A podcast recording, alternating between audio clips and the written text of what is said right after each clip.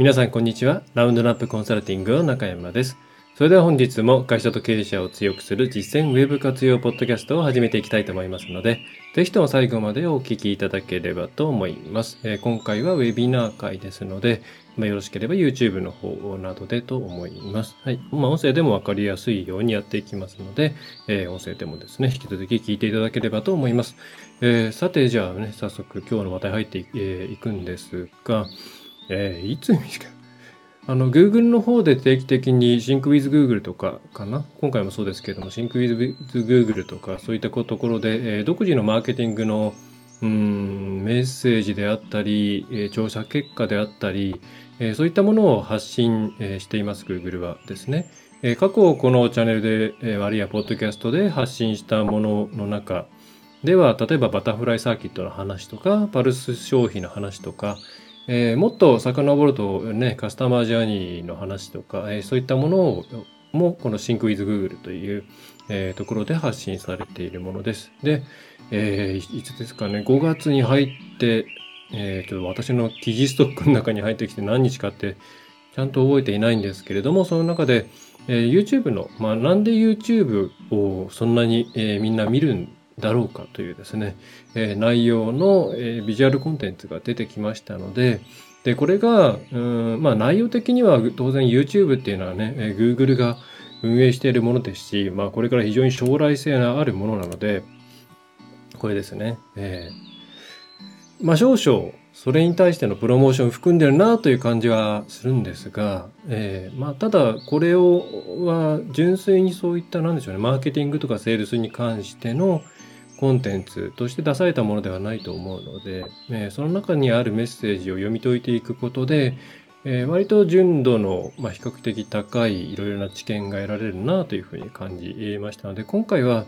この、まあ、見ていただくとですね、こんな感じでこう、あ、違う、えーっと、こっちね、えースマホみたいにですね、スマホで見るようにこう左右に動かす感じのものですね。スマホで見ると多分本当にスワイプでやる感じになるんでしょうね。えーまあ、ちょっとめんどくさいんで PC でやりますけれども、えーこれをもとに、えー今後、まあ、どういう訴求の仕方をしていくことが我々には求められてえーいるのか、特にホームページ、ウェブサイト、まあ、SNS でもそうですけども、まあ、特に見込み度が高い商材について B2C、B2B 限らずどのような観点を持っていかなければいけないのかというところが、この、えーコンテンツから見えてくるなと思いましたので、今回はこれについて、まず内容を追いかけて、その後に、えー押さえておくべきポイントをお伝えできればというふうに思っております。はい。じゃあ早速やっていきましょうね。よいしょ。しょえーまずそうですね、えーちょっとまあ、日本語版ないですね。こういうので日本語版できなかったりするんで、えー、すけど、えーこれまた翻訳ツールとかも使えないビジュアルコンテンツなんで、ちょっとね、辞書引き引き見ていただく感じになるとは思うんですが、まあそんなに長いものではないので、できれば、まあよろしければこの動画でえ吸収していただければな、なんていうふうに思っております。で、まずですね、えー録画されてるかなちゃんとこれ。うーん。はい。よいしょ。まず、えータイトルですね。えー、Three Truths Behind Why って書いてありますけども、えー一番大きいところとしては、まあ、世界が YouTube を見ている、えー大きな、まあ、その、理由ですね。えーまあ、トゥルースってあるんで、まあ、真実と、ちょっと大きめの、えー強めの言葉を使っていますけども、まあ、なんで YouTube をみんなそんなに見るようになったのかなみたいなことを、まあ、YouTube の運営元が出しているっていうね、えーコンテンツなんですけれども、で、その下に書いてある細かいことについては、そうですね。もともと e マーケット、e マーケターか、えーのところに、えーあった調査を引用して作られたもの、こっちですね、えーインサイドインテリジェンスの e マーケターの方にあるもののデータを一部、後で紹介しますけれども、使っているので、まあ、この、その辺でパートナーシップを結んでるんでしょうね。はい、えー私たちは、えメディア代理店のキャラットと、それから、ね、若者の文化に関しての、えーなんでしょうね、え得意な代理店の、なんて読むんでしょうね、アーチバルっていう分ですかね、えーと、提携して、え今回、まあ、視聴者がですね、えーオンライン動画プラットフォーム、まあ、要はね、まあ、YouTube って言ってもいいと思うんですけど、まあ、に注目する理由というものを調査しましたというところで始まっております。はい。じゃ早速見ていきましょう。よいしょ。はい。まあね、動画がバッと出てきます。えー、まあ、ここに書いてあるのは、まあ、視聴者ですね、見る方にとっては、ストリーミングビデオとか、ストリーム、えー、なんだろう、ソーシャルビデオとか、まあ、ストリーミングビデオな、みたいなものについて、まあ、無限の、もうエンドレスだとの、たくさん見るものがあるよっていうふうに感じていますと。はい。まあ、それぐらい YouTube、まあ、実質 YouTube にコンテンツがたくさんあると、えー、感じてるということですね。はい。で、えー、その上で、で、えっと、どの世代においても人々はテレビを見る時間を減らしてオンラインに費やす時間を増やしていますと。えー、じゃあなんでそんなにみんな YouTube を見ているんでしょうと。まあこれはあの世代とかね、えー、あれにもよると思うんですけど、一応こう E マーケター、ちょっと見切れちゃったな。えー、左見切れちゃってますけれども、クロップの関係でどうしようかな。いいよ。こうして、こうしたらいいか。はい。まあちょっとこの表がですね、出したらいいかな。そういうわけにいかんか。えー、ちょっと左見切れちゃってますけれども、あ見切らせたくない。でもクロップの設定を今から変えるのはめんどくさい。うーんと、おおおピル、ピル。出ないか。あ、ですね。このくらいちょっと左下になっちゃいますけどもね。えーまあ、これが e マーケタの方の、え、データですね。2020年から2024年とあるので、まあ、2024年に関してはおそらくこれは、まあ、予測値ではないかなと思うんですが、えっと、まあ、アメリカですね。US なので、アメリカで年代別にどれぐらいテレビを見ているかというデータになります。でまあまあまあ、そのと、そうでしょうねという形で、え、年代が上がるにつれてテレビの視聴、もともとの視聴時間は非常に長い。めちゃめちゃ長いですよね。2020年65歳以上6時間1分も見ていて、まあ向こうはテレビ見るんだなと思いますけれども、まあそれがそうですね、えー、大体、えー、まあ25、34歳ぐらいになってくると2020年で1時間34分ということで、まあ、大きく下がっており、まあ、またそれが時系列ですね。2020年から2023年、右の方に見ていくと、まあ、全年代で、えー、落ちているという感じです。まあ、これに関しては、まあ、アメリカ、ね、ケーブルテレビ文化ということもあって、えー、ね、ネットフリックスとか、そういった、えー、メディアも含めてテレビを見る時間が減っているということはあると思うので、まあ、テレビの時間だけに着目するのはちょっとあれかなとは思うんですけれども、ね、その配信サービスとかに流れてる部分もあって、テレビが減ってるっていうこともあると思うんで、まあ、ただ、まあ、一応ですね、えー、よいしょ。まあ、こんな感じで減っていますよっていうのを、まあ、根拠として Google とは、まあ、挙げて、おりますというところですね。はい、で、まあ、なぜかと。まあ、ここまでは、まあ、プロモーション みたいなもんですけど、まあ、まあ、なぜかというところですね。はい。3つの理由があるよというふうに Google, Google としては言っています。その3つの理由について、何千人もの米国成人、まあ、成人の方々とのインタビューと調査を通じて、まあ、なんで、えー、その YouTube を見るようになったのか、ねえー、というところで大きく3つの理由を挙げて、え、います。はい。よいしょ。でもこの辺りからがですね、うんまあ、アメリカの話でしょうというふうに捉えがちなん捉えがちというか、うん、捉えてしまいたくなるんですけれども多分これは日本も同じだと思うんですね。えーまあ、日本の方がここまでのインパクトはまだないのかなとは思うんですけれども、うん、狭いですからね、まあ、もうちょっとコミュニケーションの密度が高いというのがあるので、えー、ですけれどもただ傾向としては同じだろうなと思います。まず1点目としてここにあるのが、まあ、ソートフルパースペクティブスということで、まあ、YouTube にはですね、こう、思慮深いというか、えー、いろんな視点が、えー、を見つけることができると。で、または、こう、今のニュースの、ニュースのサイクルというのは非常に早い。まあ、物事の移り変わりが早いし、ね、昔はニュースって言って言ったらテレビで見るしかなかったわけですけども、今はいろいろなネットメディアから、ね、普通だったら届かないような細かいニュースまで含めて大量のものが来るわけですね。またそれがお互いに化学反応を起こして新たなニュースを作っていったりっていうことになっているので、まあ、今のいろんな情報の流れというのは、まあ、すごい、たなんだろう、生存期間としては短くなっているし、えその、それを短くなったことによって詰め込まれるようになって、えニュースの、なんだろうな、動く速度とか、えそれから、量自体も、まあ、相当加速していますよねっていうことがここに書かれています。で、ここに対して、まあ、ここが重要なポイントかなと思うんですけれども、じゃあ、えー、YouTube に何を求めてやってくるのかというと、えー、人々はですね、まあ、ディティール、えー、その詳細な解説とか分析を求めていると。で、関連するいろんなイベントとかをですね、えー、こう、えー、なんだろうな、もう一緒にセットにして、えー、知るために、要はまとめてくれているものを知るために YouTube にアクセスをしていますっていうふうに書いてあるんですね。で、これが結構、ここが一つのポイントだと思っていて、何でしょうね。すごい怖いポイントだと思っていますと。で、情報っていうのは大きく2種類あると考えて、えー、いただいた方がいいと思います。で、一つはまあ元々の一時情報ですね。例えば台風が来ました。誰かが何をしました。何か事件が起きました。ね、こういったものはまあ一時情報というかまあ事実というものですよね。で、それに対して、えー、解釈っていうものがあります。私はそれに対してこう思います。で、それはこういうふうに起こったに違いない。この裏にはこういう問題があるのだと思う。はい。それはいろんな研究ベースとか、その考察の深さによって品質はもろもろ変わってくるとは思うんですけれども、あくまでそれが解釈であることは変わらないですね。その事実に対して解釈がある。で、今の、えー、書いてあるこの内容ですね、を見ると、人々が求めているっていうのは決してその事実の部分ではない。何が起きたかじゃないですよ。それに対してみんなどう思ってるかっていう解説とか、なんでそうなったのかっていう分析っていうものを求めている。そしてそれを YouTube に求めてやってくるっていうところが、えー、ことが書いてあるんですね。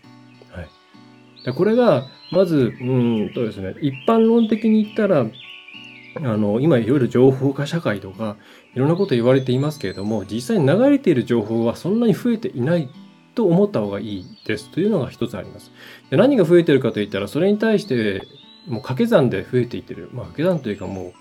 う、なんでしょう、乗乗算乗数的に増えていっている、べき上的に増えていっているのが解釈。解釈に対しての解釈があり、解釈同士がぶつかって新たな解釈が生まれ、えー、ほとんどが実は情報って解釈の部分なんですよね。はい。で、まあ、それがものすごく増えていて、さらにじゃあ、それに対してユーザー、まあ、見る側がどういうふうにそれを捉えているかっていうと、解釈で十分だと思っている。自分で見ることが重要ではなくて、自分で考える、考えたいから見に来ているわけではなくて、解釈を手に入れて、それで OK だというふうに考えている。はい。えー、というところをまず押さえた方がいいですね。はい。あの、事実を書いておけばいいってわけではないんですよ。だからこのコンテンツ全般に言えることなんですけれども、それに対してそれが私に対してどういうふうに影響を与えるのか、あるいはそれに対してね、例えば知り合いと話すときにどういう態度を取ればいいのか、えー、どういう意見があるのか、自分としてはどういう受け止め方をして自分の世界に組み込んでいけばいいのか、ね。っていうところまで、えー、なんでしょうね。価値観みたいなものも含めてぐるっと巻いたものが求められている。そしてそれを求求められているというか、まあ、求めちゃっているので売るとか物を売るとか何かを伝えるとかいうことをする場合にはつまりコンテンツを作る場合にはそこも含めて考えて使わないといけないっていうことなんです。はい。まあ、正直この解釈ばっかりが増えている状況っていうのは怖いなと思います、それは。ね、事実が欲しいわけじゃない。それに対して誰かが何をどう言ってんのか、それが欲しいんだ。考えら、考えないと言ってしまってもいいかもしれません。はい。ただそれが現実なので、うん、皆さんがコンテンツ作るときにこれはこういう意図なんだと分かってくれるだろうとか、これはこういうもんなんだっていうのは当然だろうとか、ね、それ、これによって何が得られるかなんていうのは伝わるだろうとか、そういう先入観は全部飛ばして、これ、この製品、このサービスによって一体何が変わるのか、そしてそれは周りはどう思っているのかっていうこと、この YouTube のコンテンツで求められているようなことと同じことをウェブサイト上でもちゃんとコンテンツには、コンテンツとして提供しなきゃいけないんだっていうことが、ここから、えー、分かっていただけると嬉しいなと思います。はい、で、多分皆さんも、まあ、これは多分人によると思いますよ。あの、事実ベースが欲しい人もたくさんいると思うし、なんとなく YouTube だったり、あるいは昔のテレビもそうですよね。見てるときに、求めていたのってどっちかって言ったら、多分解釈込みの方だったと、なんじゃないですかっていう。今受けているエンターテインメント系の YouTube のコンテンツも、基本的にそういうもの。古くはキュレーション。キュレーションっていうのはまとめ方によってそれは方向性とか、えー、C が入るわけですから、それもある意味解釈なんですよね。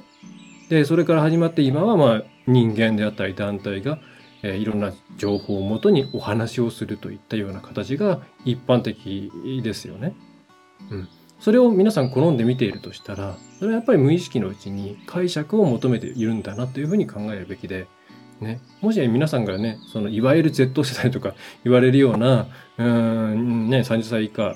まあ、じゃなくてもっと年上だった場合、年上だった場合、でも年上でも、例えば60、あなたね、65歳以上だけれども、同じふうに YouTube 見てるなと、もし感じたら、そういうふうに感じる人がたくさんたくさん世の中にいるっていうことなので、ね。この傾向は、まあ、まあ私の実感としてはもう、これ前提にコンテンツ戦略っていうのは組まないといけないなというふうに思っています。はい。で、次ですね。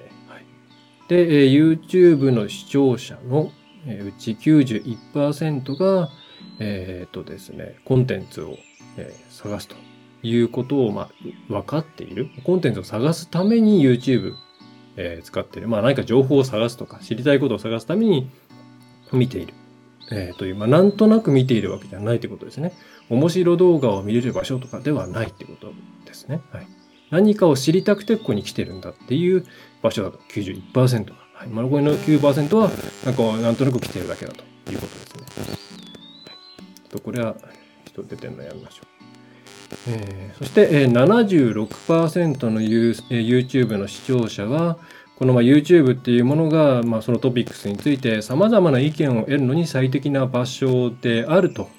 いうことに、えっ、ー、と、まあ、アグリして、同意していて、えー、いろんなこう、情報とか自分の解釈について、えー、まあ、それは、え、ここでは映画とか音楽とか、えー、ファンダムみたいなそういうことについて言ってますけれども、そういう自分の考え方について69%の人が、まあ、それを深めるために、えー、YouTube を使っているっていうふうに、えー、言っています。これはまあさっきまでお話しさせていただいた、させていただいた内容の延長ですね。えーまあ、ただ見てるだけではなくて、何かしらの解釈、解釈による自分の世界観の補強をしに来ているということです。まあ、それが76%。ちょっと減りましたね。なんでしょうね。やっぱり事実ベース、ファクトベースの人が結構まだいるってことかもしれません。で、えー、タイムウェルスペンドということで、で、ここはと YouTube のなんか言い訳なのかもしれません。多分 YouTube が、うん、ずっと暇つぶしに見られてんじゃないのとかですね、面白い、なんか、まあ、迷惑じゃないですけどもね、エンタメ中心の媒体じゃないのっていうふうに言われているんだけど違うよっていう感じだと思うんですね。えー、まあ、タイムウェルスペントっていうことで、えー、良い時間を過ごせるようになってますよ、YouTube はと。えー、で、これも、え、ソーシャルメディアが、うん、ね、いろんなトレンドを提供していく一方で、YouTube は視聴者にですね、まあ、いろんな幅広い喜びをもたす、え、もたらすコンテンツを、えまあ、検索できて選べるようにしていると。はい、ただただ視聴者がですね、時間をそこで無意自然に時間潰しをしているわけじゃないんだよということがここに書かれております。まあ実際、そういう意識で見てるんじゃないですか。まあショート動画なんかだと TikTok 的なんで時間隙間時間にちょい見ようかな系が多い気もしますが、うーん、まあでも結構受けてるものって、ね、情報系だったりしますよね。で、えー、まあ約78%、YouTube の視聴者の約78%が、えっ、ー、と、まあここ、そのプラットフォーム、まあ、要は YouTube を見ることによって、まあ、キュレーションできていると。エンターテインメントをキュレーションできている。まあ、つまり自分好みのものをうまく集めて見られるようにしている。えー、余計な見たくないものではなくて自分の好きなものに近いようなものをどんどん見られるような、状況を作り出せているということです。まあこれはポジティブに言えば自分に対して合ったものがね、提供され続けるということではありますが、まあ、対してですね、えー、逆に考えると、まあ、いわゆるサイロ化とか、えー、それから何でしょうね、えー、向上性バイアスみたいなものとか、えー、それから、なんだろうな、えっ、ー、と、エコチャンバーとか、えー、エコチェンバーか、えー、そういったものも発生しやすいということなので、まあね、YouTube はそこをぼやっと言っていますけれども、うん。で、まあ、コンテンツの発信側としては、まあ、一つの考え方としては、そういう方向性にお客さんを、まあ、はめ込むって言ったらね、あれな、あれなんですけども、っていう考え方もありますが、まあ、あんまり私は好きじゃないですけども、ただ一旦好きになってくれたら、えー、その価値観の世界に居続けてくれるっていうことなので、まあ、とにかくファーストタッチと、あとは皆さんがどういう世界観を皆さんに提供しようとしているのか、どういう価値を提供してしようとしてしようとしているのかっていうことをきちんと出していかないといけないということが、えー、この辺りから、え読み取れるかなと思います。はい。ね、どういうふうに変わるか、定性的なんですけども、その辺りが重要だっていうことですね。でそして、えー、他のプラットフォームと比較して YouTube は、えー、なんだろうな。うん、なんて言ったらいいかな。まあ最初のエンゲージできるような物事を探したいとか、えー、っと、そうですね。まあ、自分にとってこう価値のある時間気持ちいい時間を過ごすあるいは気持ちその情熱を注げるようなものを探すために、えー、一番まあファーストえー、一番最初の選択肢ですよということを言ってますね。はい、でで、その上でじゃあどういう形でコンテンツ、うん、情報をもらいたいかっていうところなんですが、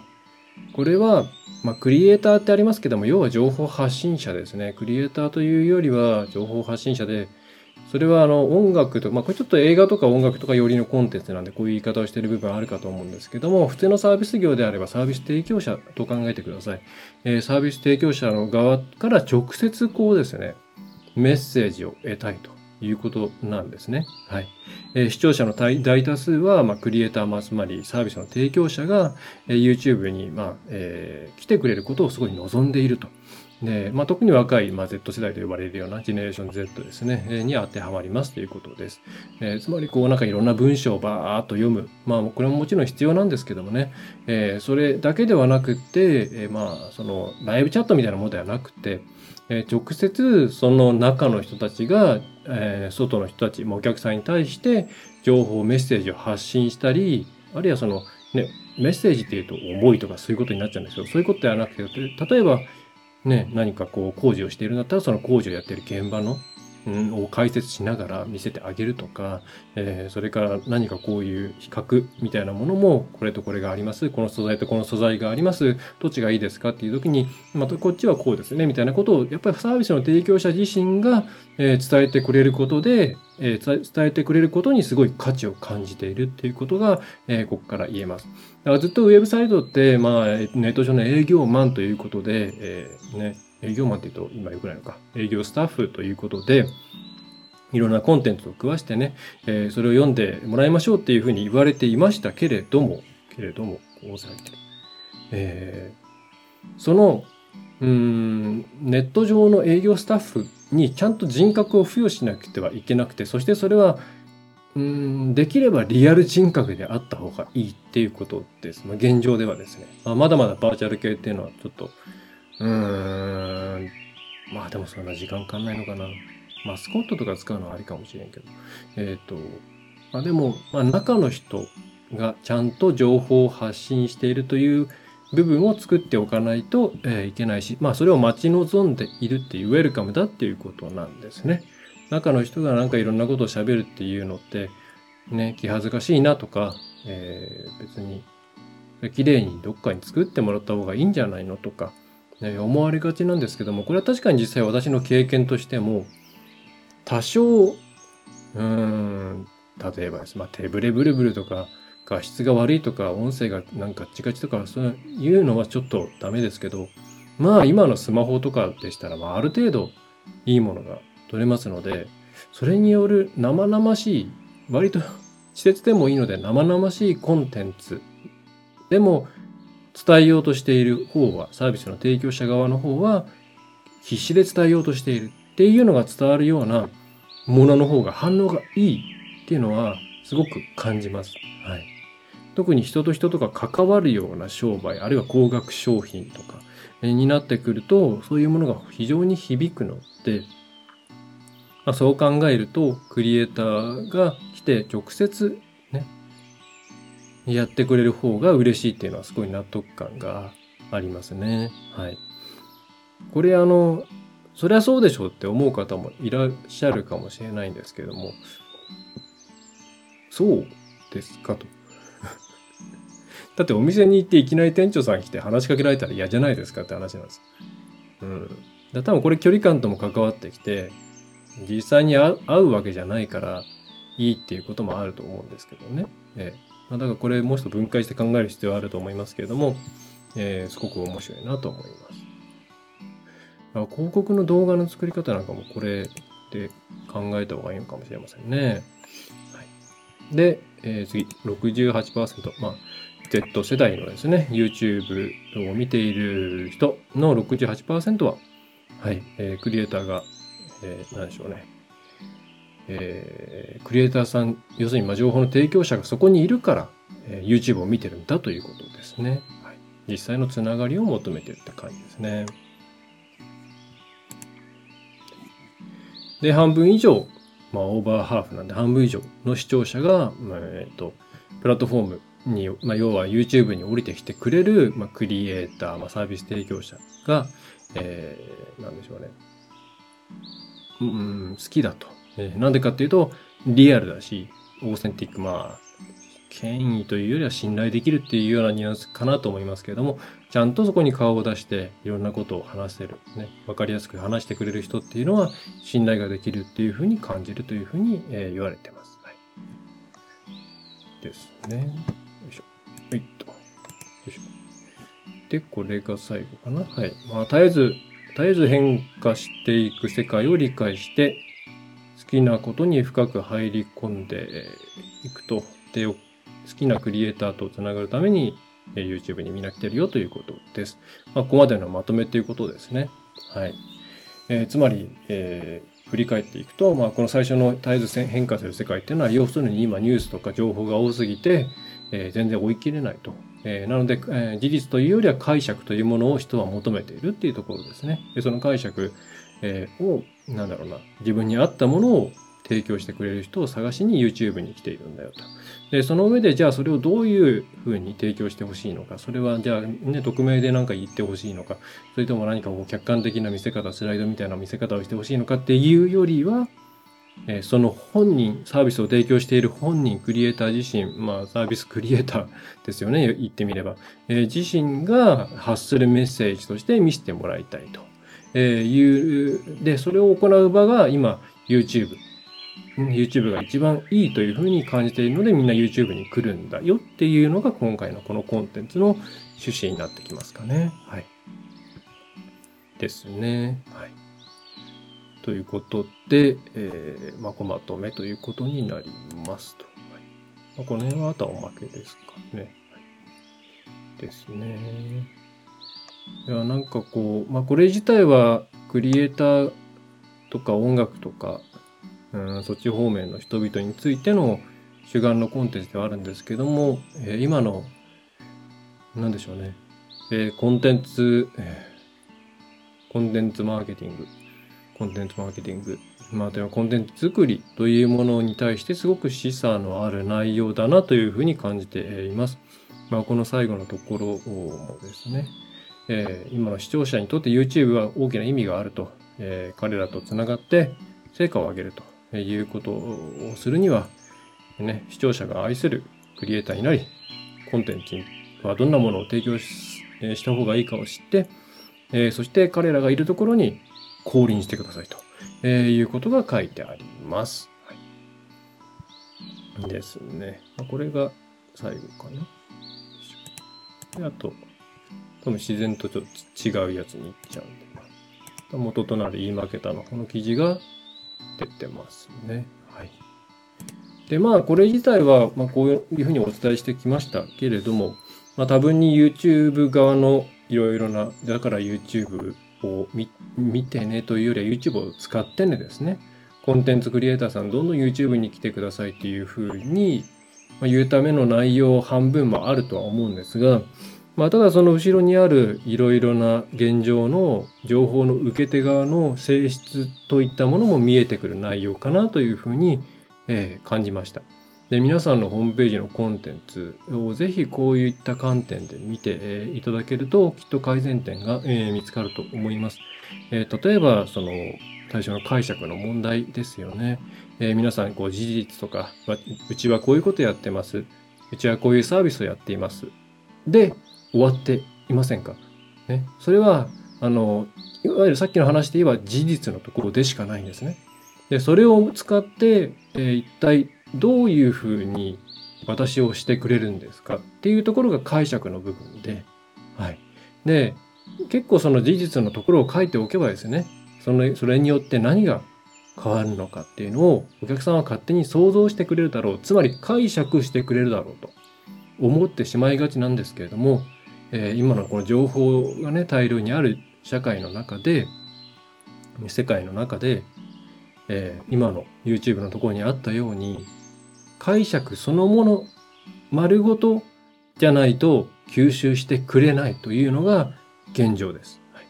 なのでコンテンツが事実ベースでしか構築されていないんだったらそれをちゃんと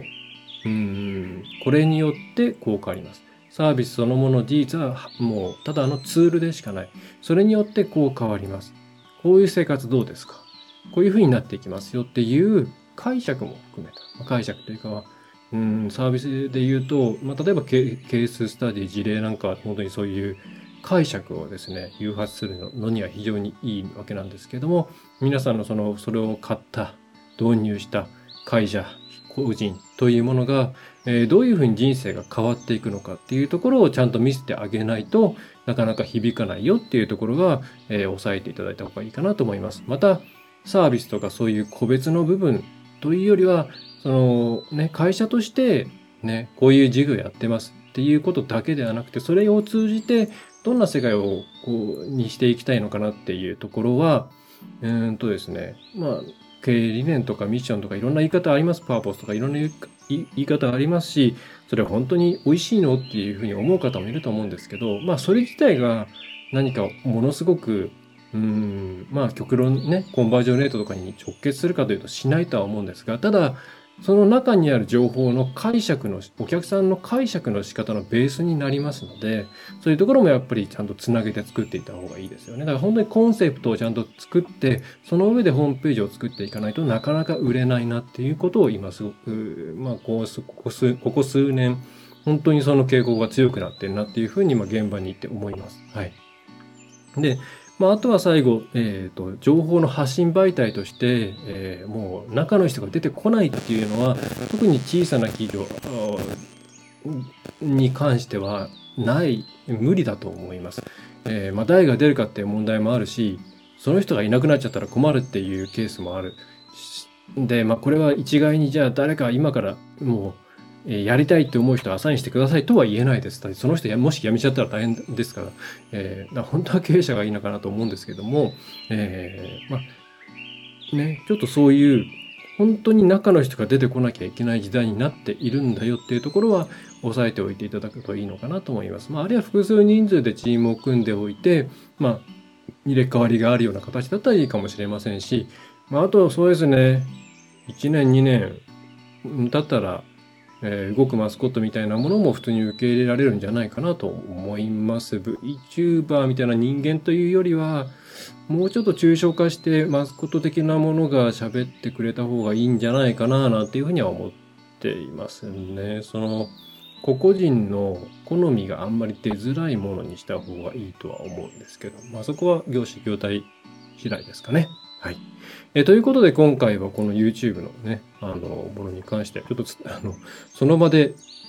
あの、適当翻訳しながら読んでいったので、あの、違ったら訂正してください。はい。えっ、ー、と、私もそんなに英語得意じゃないんで。はい。まあ、ただすごい面白いんで、えー、 Think with Google ですね。えっ、ー、と、出るかな。ちょっと狭い。こういう上に、あー、出ないね。えー、上行くとですね、シンクウィズ Google ってのが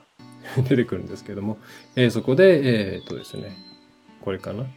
こですね。こういうビジュアルストーリーとして、えー、左側ですね、えー、出ています。まあ、それ以外にもいろいろ日本語訳されているものもあれば、されてないものもありますので、えー、ま、ただ興味湧いたら Google 翻訳でもいいので、使って読んでみ、えー、てはいかがでしょうか。えー、という内容になります。はい。えー、それでは今回、え、メインテーマとしてはそんな感じですね。あ、じゃない。スイッチャーじゃない。よいしょ。はい。まあ本当そうですね。あの、コンテンツを作るっていうのが本当に難しいなっていうふうに最近思っていて、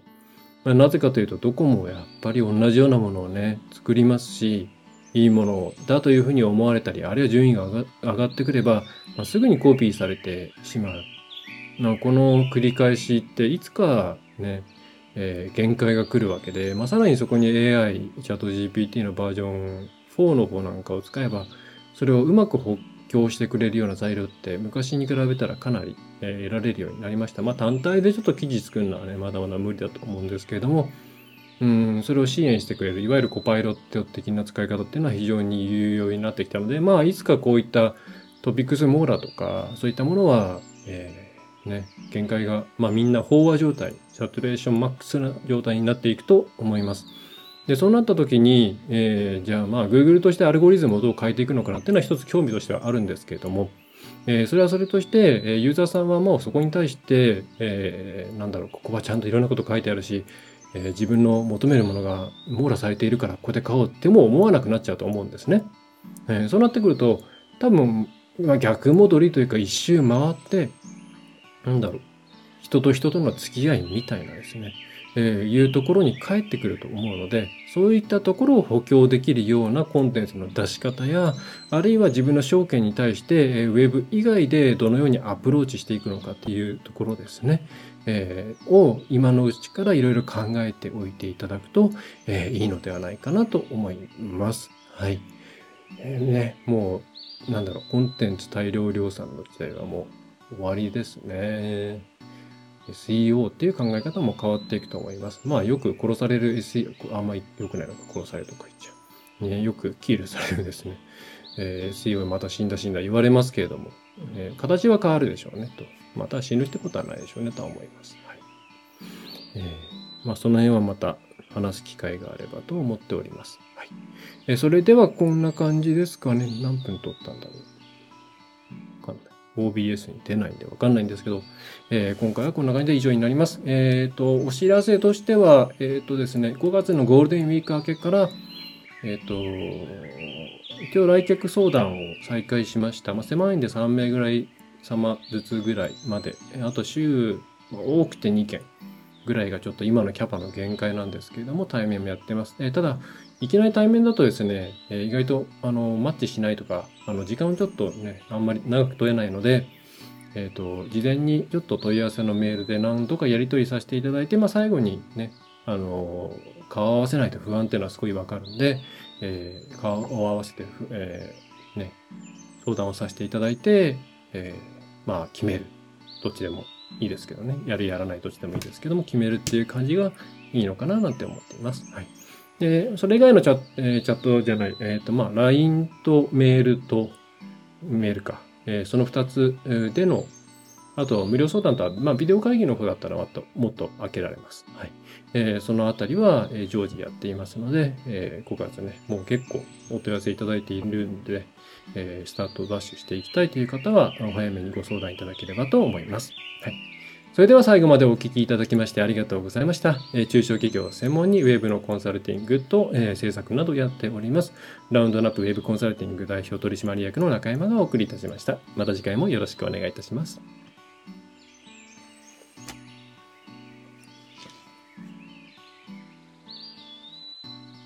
いかがでしたでしょうか？ご質問はいつでもフォームからお送りくださいお待ちしております